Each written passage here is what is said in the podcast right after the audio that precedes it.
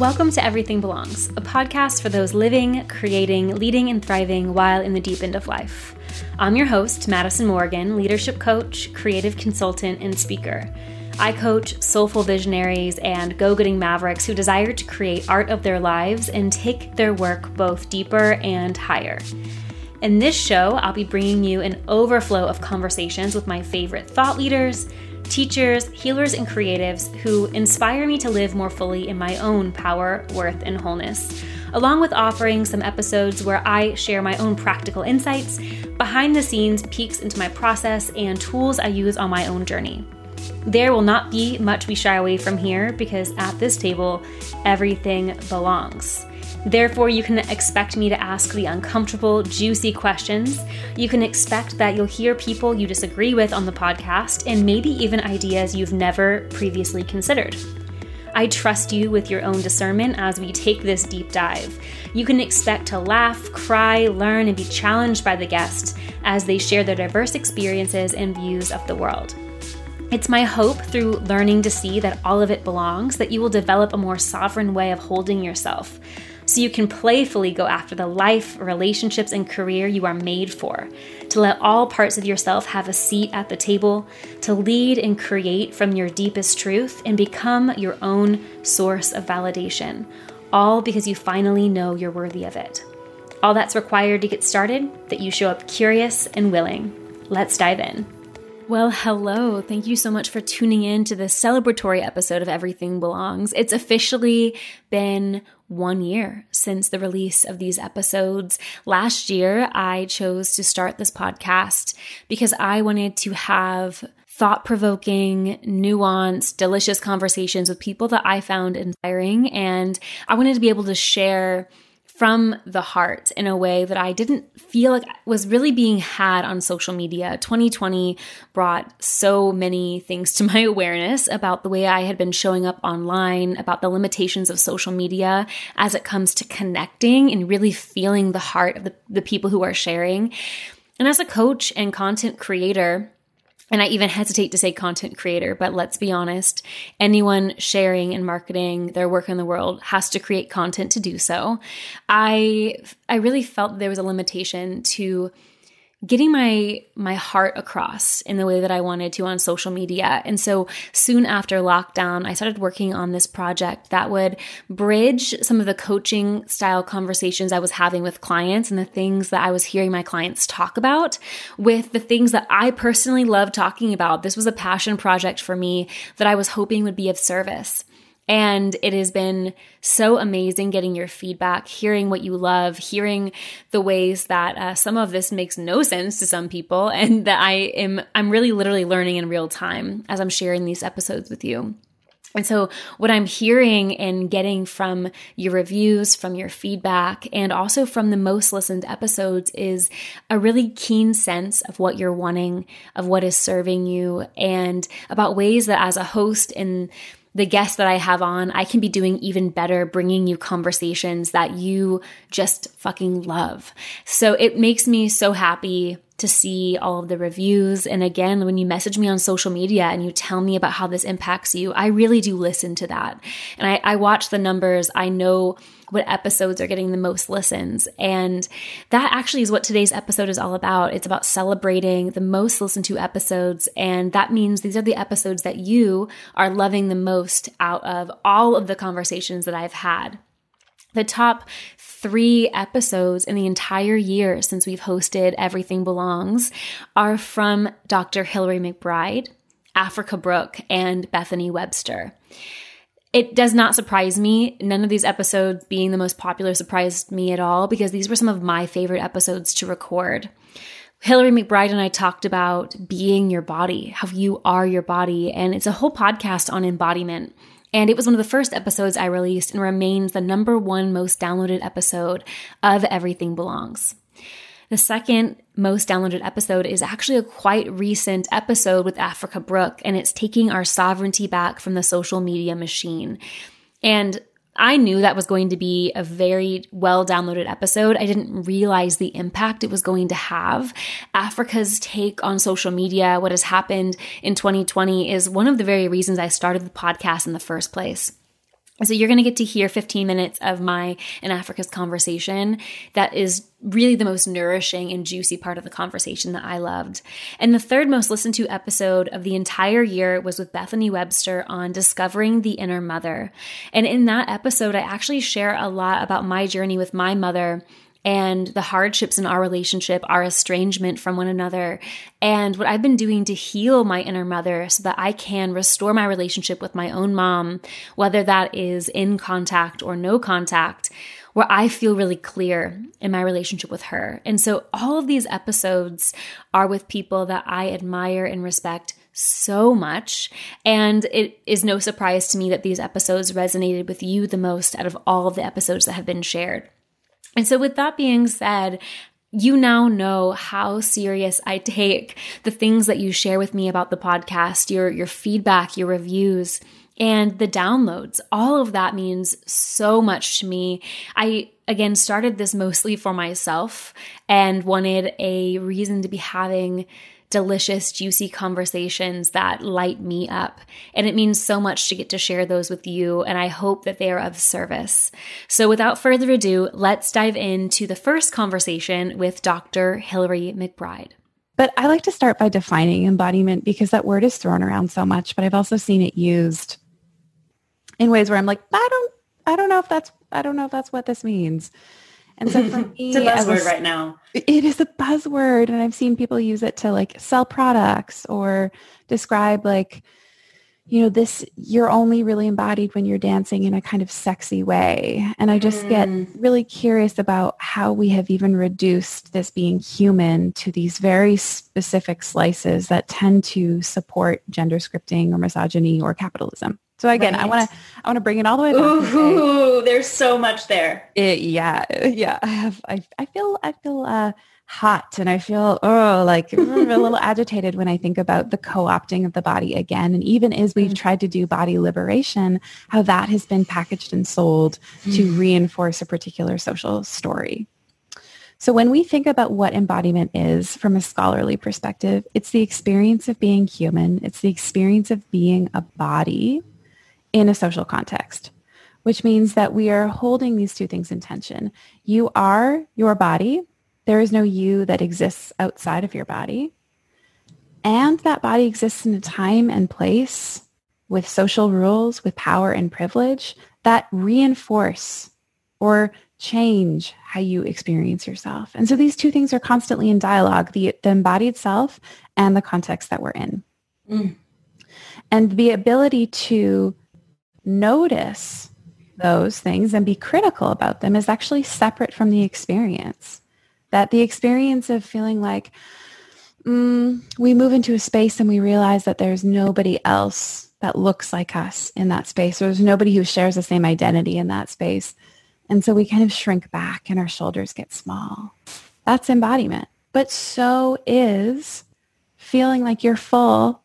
And so stopping like when you stop eating because mm. you're full or when you you realize like i'm tired and so i'm going to put myself to bed that's just as much embodiment as it is being critical of the social discourse that shapes all of those choices that we make about our bodies. So i'd like i know that embodiment is a buzzword and we think about it as this um, like new thing and this really kind of uh, expressive thing and somehow movement is involved in some way. But embodiment is when I think about it as a social movement, it's the remembering of ourselves. We have mm-hmm. always been bodies, but in some social contexts, we've been encouraged and rewarded for leaving our bodies. Right. We have always known something. We're born like, you know, kids take keys and put them in their mouth because they're like, this is the way that I experience the world. I put everything inside my body and I touch it and I feel it and I smell it. And the sensory orientation to the world is primary. But then that's like squeezed out of a lot of us, depending on the cultural context that we're in. Mm-hmm. And so embodiment as a social movement is about remembering the things that were taken away from us based on our problematic social discourses and doing the intentional co- like collecting of those parts of ourselves in simultaneously tearing down the structures that prevent the uh, the remembering in the first place. Mm-hmm. Okay, that's all of like kind of the technical jargony stuff. Mm-hmm. And I'm happy to go more into the history in, in terms of how embodiment came out of um, continental philosophy. Philosophy. I, I, don't sense that's what you're asking for or what you're getting at. I'm curious. I'm like, I'm open to it. Okay. Well, we can come back there if you have more questions. okay, sounds good. But I really want to answer your question about me and the practice, which is something that again I've cultivated because cultivated because of my discipline. So as a therapist, when we get into training, what we're trying to do primarily in the early years of being this listener and question asker and attachment figure is to really see the other person. So we're really mm-hmm. paying attention to what are you saying? But how does your body match or not match what you're saying? And how does the tone of voice that you're using it with give me more or less information about what's happening inside of you? Mm-hmm. And then there's something called micro attunement that we learn to do, which is to notice like, oh, I saw a, a very slight flicker on your left eye. And that tells me, uh, I've seen that before and it showed up right before you cried. So it tells me maybe sadness is on the horizon. So this mm-hmm. like really detailed attunement to another person. But there's this other complicating element, which is that we are a self in the room and how people say things to us and what they say about their lives and how they look and how they sit stirs up stuff for us as a therapist. And so being aware of what's happening in me so that it doesn't further complicate what's happening in the room is the process of becoming aware of countertransference. How does what you show up in the room as stir something up in me? And what are my reactions and projections to you? So we start to see not only is the therapist aware of the patient, but to do good work, they have to be aware of themselves. Right. But then there's this other kind of like, oh, it's complex, this thing where I have to put some of the stuff in me on the shelf to be able to fully attune to you. But if I remove all of the elements that make me me, gone is my sensitivity. Gone is my attunement and my empathic response. So the ability to sl- like kind of slice out some of the things that complicate interpersonal connection but stay fully present to hear another person is just something that I've I practiced for years and years and years and had I mean supervisors say, you flinched when the person said that. What happened in you? Go do some work around that. Okay. Or you got tight or it seems like you're posturing yourself or your body language changed when that person came in the room. What was going on for you? Go do some work around that. So that I have become through the eyes of another person, which is often what we do with our patients, become so much more aware of how my body is speaking to me at any given moment. Mm-hmm. And I like to think about that as multi- having multiple tracks of awareness open at the same time. So I'm I'm tuned into what's happening in the other person. That's channel one. I'm tuned into what's happening with me. That's channel two. And I'm tuned into what's happening between us and how we're dancing in the space together. That's channel three. And to be, I would say, a competent therapist means being able to read all three of those channels at the same time. And so I think just like learning to speak lang- multiple languages, this is just a skill that I've practiced uh, through thousands and thousands of hours of training, supervised training. And it has allowed me to, let's say I'm by no means a master of this. I don't know who could be, but be really in tune with myself and be really open to and available another person at the same time without those being in competition with each other. Mm. I I love that so much because a part of it feels really healing for the journey of healing from codependence mm. and mm-hmm. the ability to not fully leave, which in my history has been quite a disassociative response right. of overly attuning outward, but not right. feeling inward and to recultivate that. Um, whenever I say and experienced you as being fully open, but boundaried, also like at the same time mm-hmm. and what a safe experience that is to oh, to wow. trust you with yourself yes yeah and the, to me that is what a person living in their sovereignty feels like mm. it's like i i can be in relationship with you because I, I trust you to take care of you yes. and that way I can take care of me and yes. between us we can have a beautiful relationship. That's right. Yeah. so good. Oh my gosh, isn't that the best ever? And that to be able to notice that difference, like I'm so struck too, Madison, by your finely tuned awareness. I know that that can be a hallmark of having some kinds of codependency too, is like over awareness of the mm-hmm. interpersonal dynamics. But mm-hmm. there's also a superpower in that too. Like it's a, it's a mm-hmm. kind of giftedness that often we have to develop if we've been in in, in, difficult interpersonal situations, but that doesn't make it a gift any less. Mm-hmm. And I think of mm-hmm. it as being so important that when that finely tuned awareness gets turned back on ourselves, mm-hmm. be like, and not in a critical way, but in a, oh, I noticed something shifted for me. And I have the resources and the scaffolding to be able to go inward and explore that in such a way that helps me know myself more. Yeah. Feels so good. And the mm. experience safety, that those kinds of relationships that yes. I'm really personally moving into and then watching a lot of my clients move into is this lots of, of experiential um, this idea of embodiment that is dancing or mm. you know i'm going to go outside to get embodied but just to be here with you and and feel me mm. is is embodiment that's right yeah and yeah, that's, that's and it, it this is what gets me so fired up is it, it I feel frustrated when we take uh, decolonizing practices, when we take human experiences that actually are sacred and and slow and methodical and and available to everybody and we package them in such a way that we make it feel like it has to look a certain way to be to be valid right mm. that you have to be doing this kind of practice to be embodied. Like, no, if you noticed you were hungry and you ate, you were embodied. You're doing it. Wow. You're doing it. You're doing yes. it.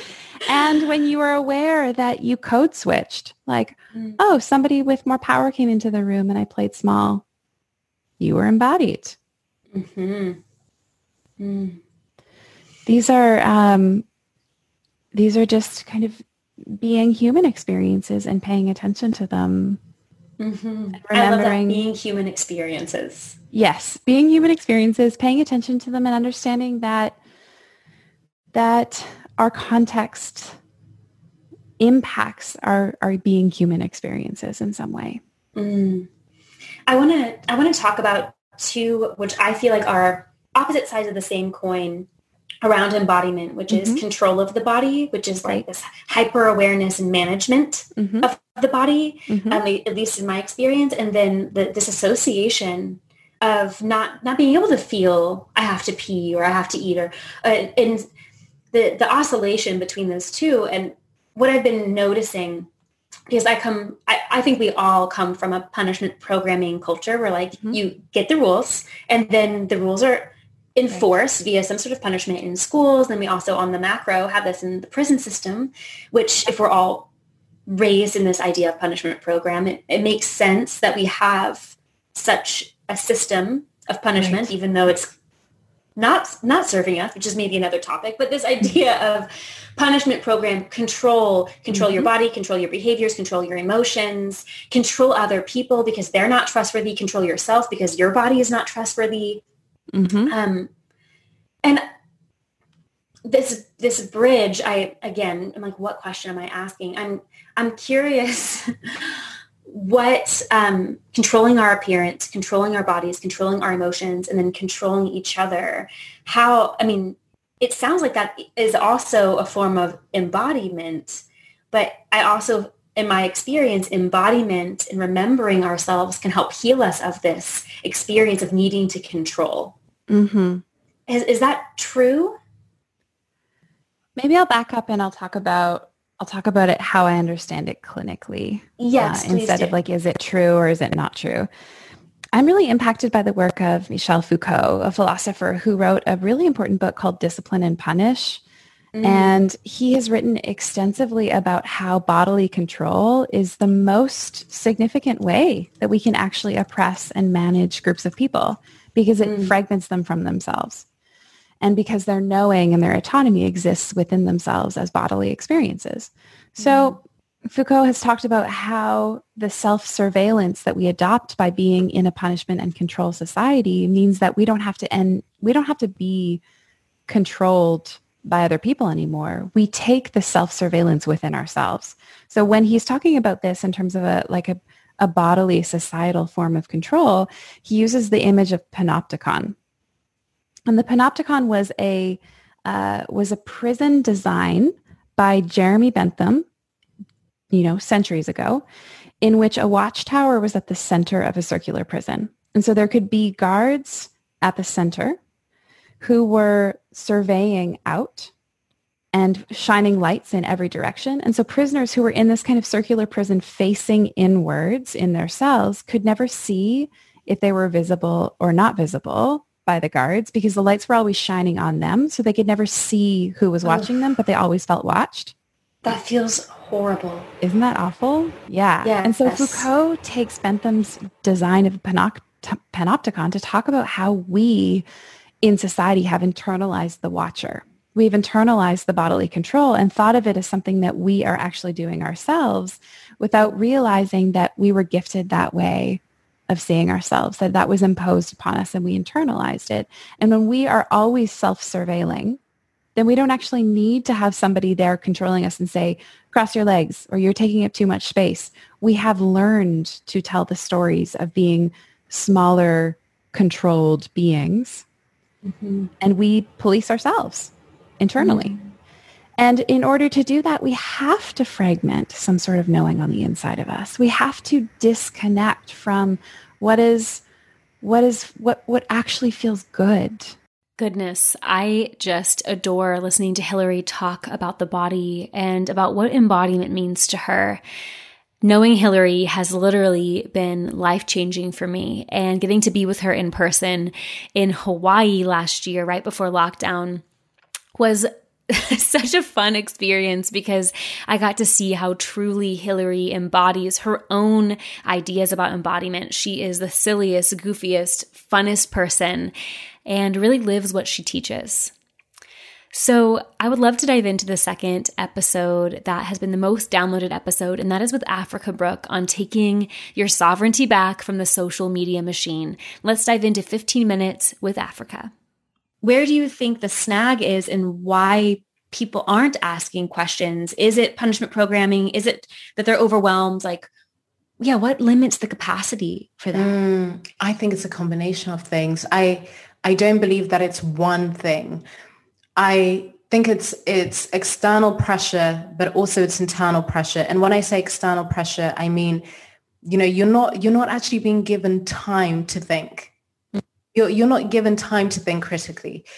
So I think it's more than one thing, that it's a very layered thing. And as I just said, you know, there's the external pressure part of it, but there's the internal pressure. And what I see as the external pressure is, again, a language piece, examples like silence is violence, right? So you have these times where you're made to believe that if you don't react right now or you don't say something immediately right now, then you are a white supremacist, then you are a bigot, then you are a misogynist, then you are XYZ. There's a label that is ready for you if you don't respond um, at the right time. And it always makes me think, who gets to decide what the right time is? Who gets to decide that, right?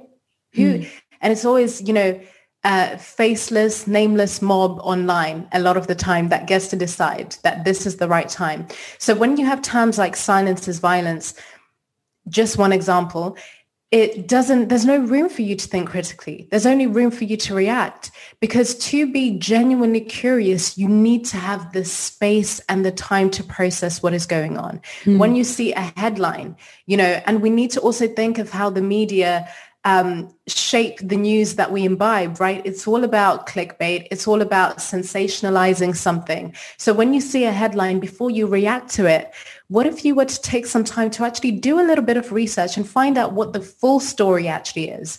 Not from the news source that you normally go, go to, but from another news source, right? Instead of using Google, go onto DuckDuckGo and see what else is going to come up. See what options you have get get different sides of the story before you react to it that's a part of thinking critically as well and i don't think it would really take much but when we think of the platforms that we're spending a lot of time on, Instagram, Twitter, they are designed for us to be reactive. So the thing that's happening is that we are forgetting that we are human beings that need time to process. So we're treating ourselves the same way that we we are on these platforms where everything is reactive. So we start to believe that we need to operate in the same way a machine does, which is to take in so much information and to react immediately. And it it doesn't work that way. You are not a machine, but we're being trained to start treating ourselves as if we're machines. So if we don't respond at the drop of a hat, then that means you're this. So I think it's again that individual responsibility where you you get to say no i'm not going to respond in that way anymore. I've been responding in that way for x amount of time and clearly it's not working. Next time that i see a headline next time that i see a story next time that i see someone say why are we not speaking about this? Because there's always someone fucking asking you why you're um, you're not speaking about the other thing right say, no, I'm going to give myself some space to find out what this actually is, sit with it, even if it's a day, even if it's a few hours, whatever that sitting with it looks like. And then I'm going to decide whether I even want to say anything publicly or not. Right? Because another part of um, really going against this culture that we're seeing and that censorship part, but also pressuring yourself to react is saying, even though everyone says that I need to express my care publicly, I am going to express it privately because I think that is also very important and it moves you away from being performative. And I think that's also a very big part of just thinking and responding critically. Thank you so much for saying that because a lot of people, myself included last year, I didn't even realize how performative I was being because I felt so anxious. I wanted to make sure that I wasn't hurting mm. clients who I ended up hurting anyway. Mm. You know, I was almost hyper, like hy- being hypersensitive and hyper reactionary yes. to the point where I wasn't taking care of myself to even make an informed decision because I was so activated. Mm. And that time away is so wise to process, to digest, to have, to actually have the transformative experience of, okay, someone said this to me.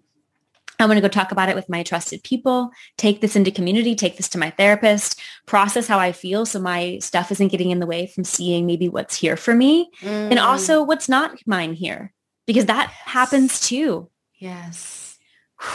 That, you know, if I could distill this entire conversation down, I feel like what I'm inspired to walk away from is being sovereign from being a cog in the social media machine. Oh, there you go. There that go.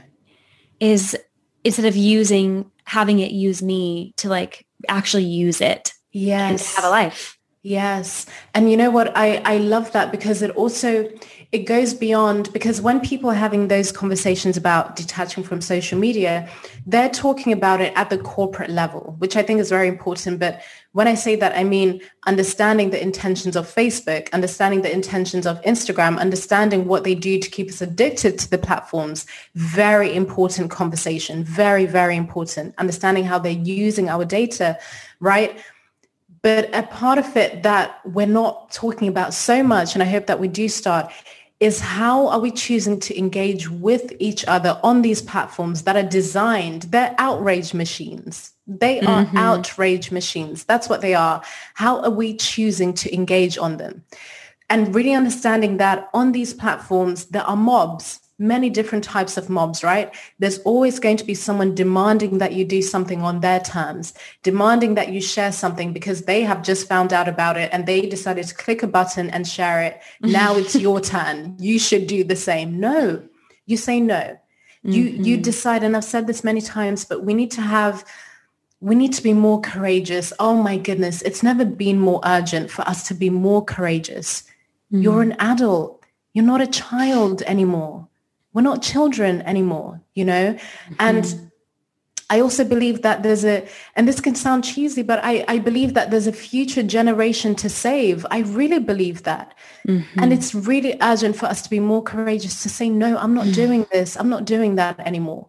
I'm an adult. I get to take some time to process. I get to take the time to research, to find out what this information is, and I will make an informed decision when I am ready Wow. That's that's we have to be willing to do that. And it's going to be fucking uncomfortable.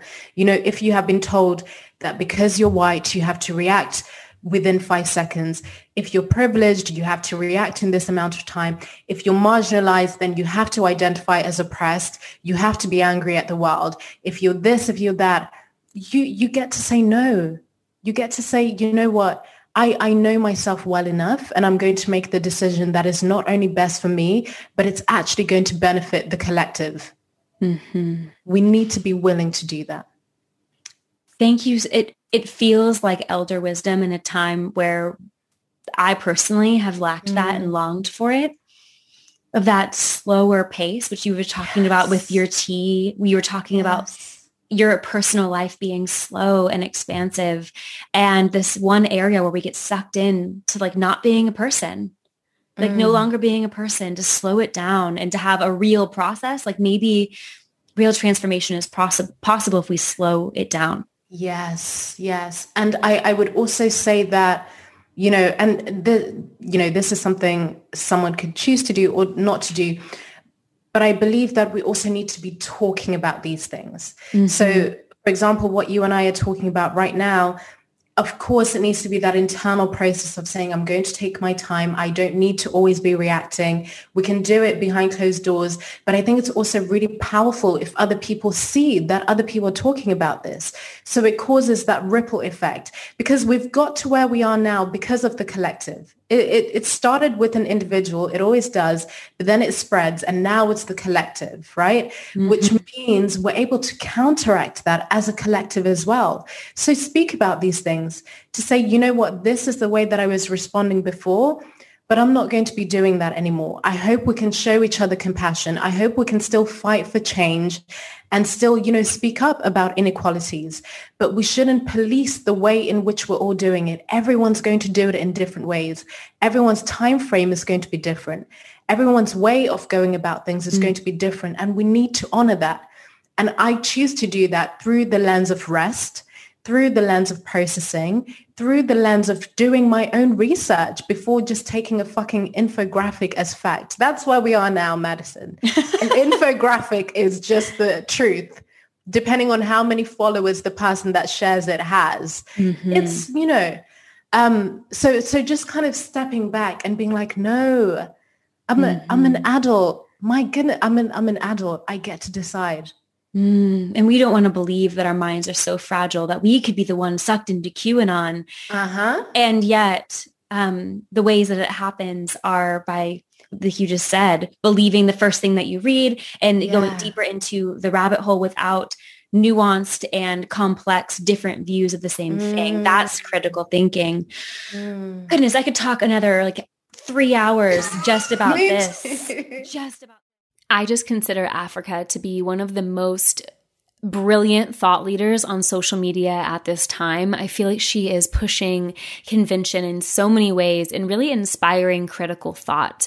One of the things I love about Africa is that she she pushes the buttons that are some of the most hot topics around social justice, around race, around social media, around our government. And she does so in a way that actually includes people instead of excluding people. And I found that to be such an inspiring thing about her. And I think what makes her so uniquely magnetic, because there are a lot of people speaking to very similar things to Africa who are doing it in a way that is exclusionary and blaming and really leaves out critical, nuanced thought.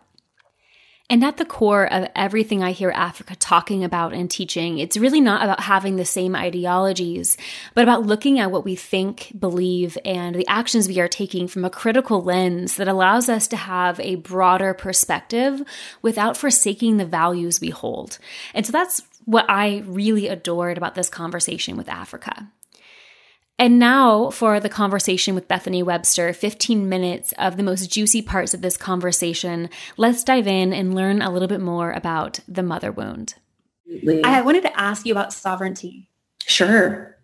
I wanted to ask you about sovereignty because that is a big part of what we're doing whenever to me when we're reclaiming the inner mother is mm-hmm. saying mm-hmm. i am sovereign and you i'm going to read you have a, a, title of an article on your website it says what is sovereignty 13 elements And you share that you have to claim your own inner authority as valid to be sourced from within. And I'm curious, in your journey to discovering your inner mother, what are some things that you felt were vital in that process that you had to reclaim? Yeah, I think one of the things that was most empowering for me to claim that initially I was afraid of doing um, was was reclaiming my anger. Um, like I like to talk about how inner mothering has two parts, or the two wings are tenderness and, and fierceness. And I had the tenderness down in the terms of, you know, I was conditioned to be a good girl, pleasing, approval seeking. Um, so my love, it's almost like I was such a loving being. I remember being a little girl and feeling like I was this just love bomb, you know, but then over time, I accumulated all this residue and the residue made it so that loving actually meant a loss of self. Loving meant being exploited. Uh, loving meant um, being an object. So it's been this process of, in order to shed those overlays to reclaim love as not being also being oppressed, um, it, it, meant claiming anger and allowing myself to get really angry about what happened to me, how I was exploited, objectified, um, didn't have a voice, that I was in a servitude role. Um, so over time, the layers of anger actually, I used to be afraid of anger, like, oh my God, it's going to, okay, it could last forever. It's going to overtake, overtake me. Um, this makes me a bad person. You know, all these old part of the overlay. Um, but what I found was that anger actually, instead of taking energy away, it gave me energy. It was, it was like instead of turning anger about myself, I had blamed myself. I was able to turn that anger where it really belonged, which was towards um, the the um, ignorance of my parents, this, uh, the culture, uh, people that were supposed to support me that didn't support me. I was able to actually digest some of that rage that had and see it as a healthy response. Like anger is a healthy emotion, and so many of us grew up in, have grown up in families that say anything other than gratitude and love is bad and you're weak or bad if you feel anything else, right? So I think part of sovereignty is claiming that anger and, and what part of what I had to do to do that was to really work with my inner child and say to her, tell me everything you're angry about. I want to hear it all. Like, you know, tell me all about your anger and let's let's work it out and just I realized that the, the child in me that was so full of rage just had never been heard. She had never really been heard. And so by making space for that, there was all this energy and lightness that, that came in. And it started to, and I see this with the women I work with too, we have to go back to go forward. So I had to kind of look at the lens of my childhood differently. Instead of the narrative my parents had, which was we tried our best, if you feel anything other than gratitude, there's something wrong with you. I started to actually own my story of what it was like for me to grow up in that household and what a hell it was. And I started to have compassion and empathy for this little girl that I was. And as through I through that grieving process, the rage came too. I started to feel rage on behalf of myself. And that was a form of kind of self-validation, self like not needing them to understand me anymore. It was like I started to prioritize my own narrative of what was true for me, what my experience was. And that was part of sovereignty as well. It's like I get to own my story. I don't have to elevate the parent's story, which is what the society does, right? The child remains voiceless, the parent is still in power, and the pain continues to the next generation. So I had to be willing to get really radical and bold and I, my therapist was extremely helpful in that. I had a very, uh, very feminist therapist who was really amazing. I still work with her. And so it was like, yeah, owning my own narrative, feeling the anger. And the anger actually, on behalf of little Bethany, in that metabolizing process allowed me to be really fierce in the present. Like it was that rage included love for myself So it was like redefining love in a way that love includes anger on, you know, when a, when a boundary is violated or when your, a voice is taken away. I started to sense the injustice I incurred and, and looking at my life thinking, I'm going to tighten up my boundaries, like really tighten them up. I, I'm not obligated. You know, no one's no one's entitled to my time, my energy, my resources. Like I choose, I select who gets my time. I'm the authority of my story. I think one of the hardest things was my mother and, um, you know, they accepting that her, she has a limited capacity. It's actually not personal what happened. She just doesn't have the capacity to understand. So that was a powerful place to get to because then I could say, I could let it be that she'll never understand. She'll never get me. Her capacity is so limited that she must see me as an, you know, a betrayer and um, feel a victim of me. There's her capacity is so limited. She cannot conceptualize of any other narrative. So that was, I think, one of the most powerful things that I step into continuously is allowing people to have their misconceptions, allowing them to have their misunderstandings, and staying rooted in what is my truth and that that's valid no matter what the outside what the outside does. So I think the anger getting in touch with anger is actually part of getting in touch with truth. And we're living in this time where I think more people are hungry for the truth. And so letting truth be my guide. You know, I think we're seeing this politically as well. It's like we're entering this era of truth and integrity. Um, and I just one more point because I know this is getting to be a long answer to your question, but um, right now in the political situation, it's like you see it on the political stage, people saying, well, just accept that the insurrection happened. We don't have to deal with it. And the other side is saying, but we can't have unity without accountability. And I think that phrase, you can't have unity without accountability, is true for us personally. And that accountability means truth. So we have to get in touch with what's real and what's true for us. And our families and our culture have forced us to kind of build a barrier with truth. Like it wasn't safe to be honest. It wasn't safe to be true, especially as a woman. But now our, our hunger for the truth is getting stronger than our hunger for approval.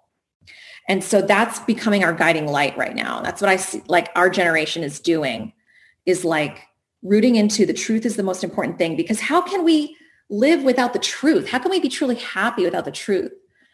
Because we've seen the devastation that the lies and the manipulation create. And a lot of the past generations, suppression was love you know people that was viewed like if you didn't talk about the pain the abuse the addictions if you kept all that under the rug that was a form of loving your family and that value i think is shifting radically now i could not agree more and i definitely come from one of those families that mm. you just you really shouldn't be talking about this why are you holding me to who i used to be source of things and what came up for me as you were talking is the infantilized woman. That's what I kept thinking yeah. of.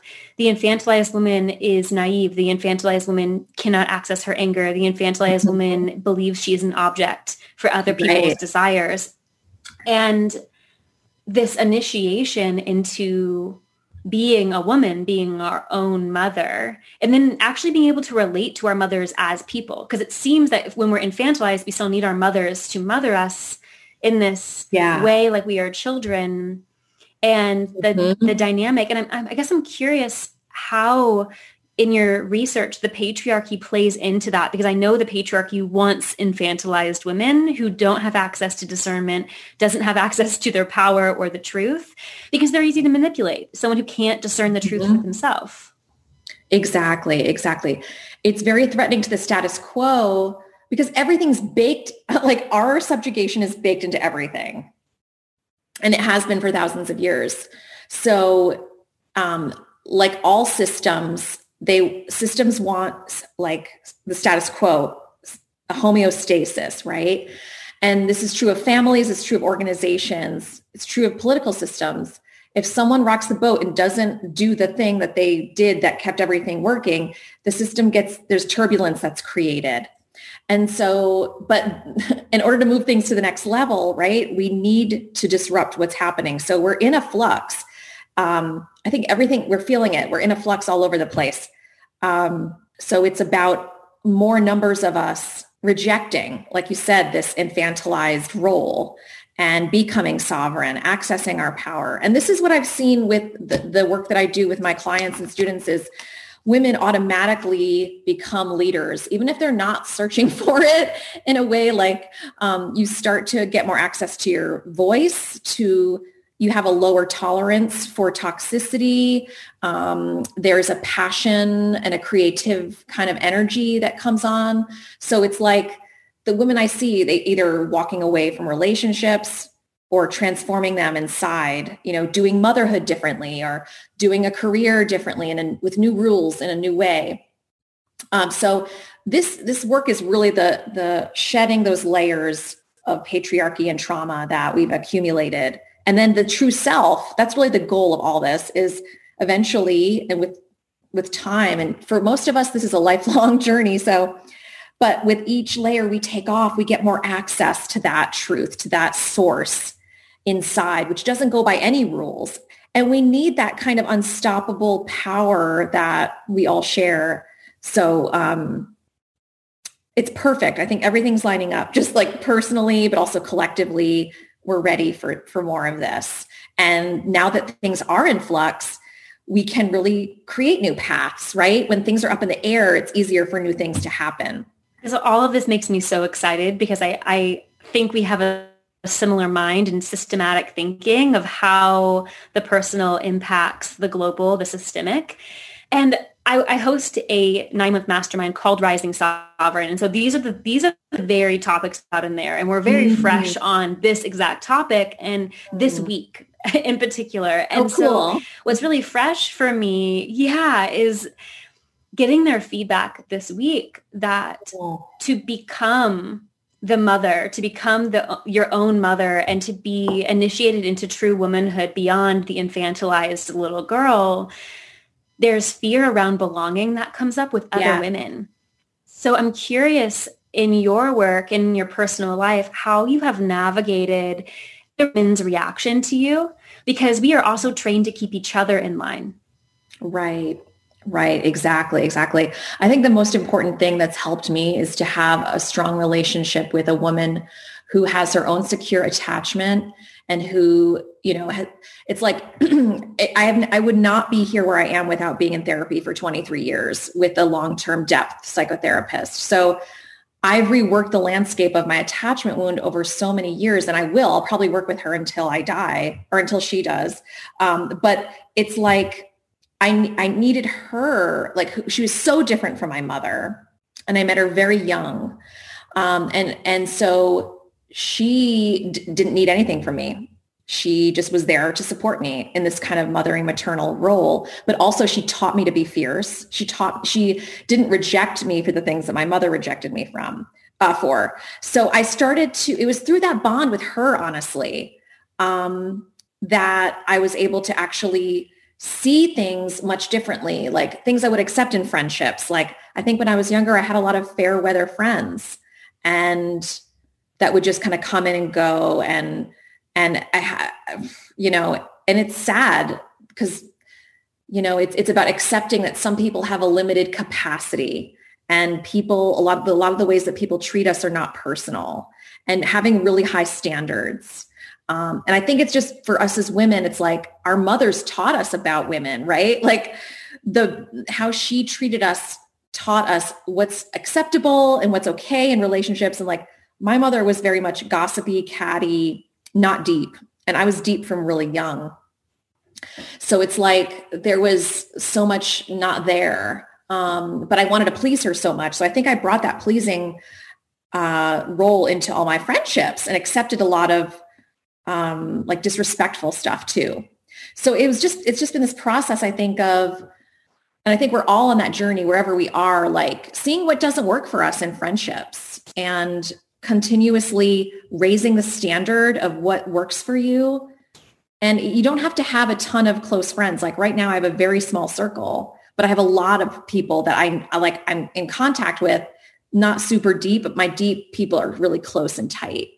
And it's like you don't starting, well, so many things I could say, but it's like people need to earn the intimacy with you, you know? And I think as women, that's a, that's like a growing edge, right? Like we're so taught to be open and giving and, um, and that if we're like, if we take our time in relationships, then we're either a prude or we're like not cool or, but I think the well this is my experience the people who are deep that i want to be with understand that and live the same way so it's like you'll find your people and you'll you'll discard or leave aside what doesn't work and and it's just a, like this as you shed down those layers within yourself you resonate with different people and you'll you know find your tribe and everybody's life is different like part part of it for me is like my life is unconventional i don't I didn't live, you know, the path that my family and, and culture, but it's so awesome because it feels really authentic to who I am.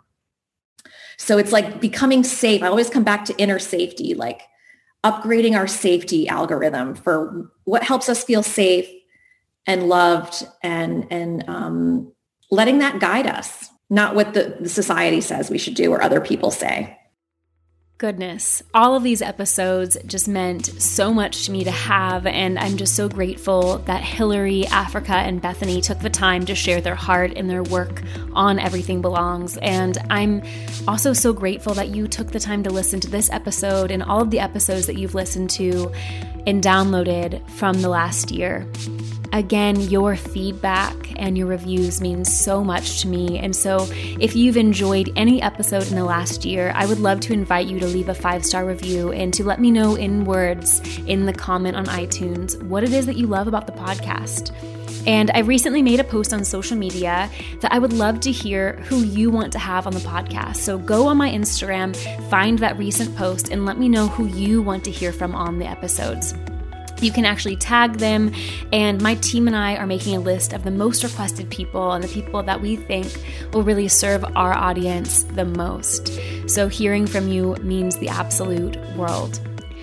With that, I wanted to give an update about Serve It Up. It is officially full and we are beginning on August 4th. Serve It Up is the creative business mastermind I've been talking about here on social media and on the podcast. And it is my honor to get to guide these 12 people over the next 90 days to uplevel their business and their CEO mindset and their boundaries so that they can serve and serve up their magic, serve more people with more integrity and brilliance. So I'm really excited about that. And as we head into August, which can you believe we're heading into August, I have some new free downloads that are coming your way. So pay attention on social media and here on the podcast because there's some really fun trainings coming, some really fun free stuff headed your way. And into the fall, we will be, of course, reopening the signature program, Awaken Her Soul. So, thank you so much for being here with me for an entire year. I hope you have the most brilliant week, Leo season, and transition into August. I literally cannot believe it. All right, folks, have the most beautiful day, and I'll see you next time.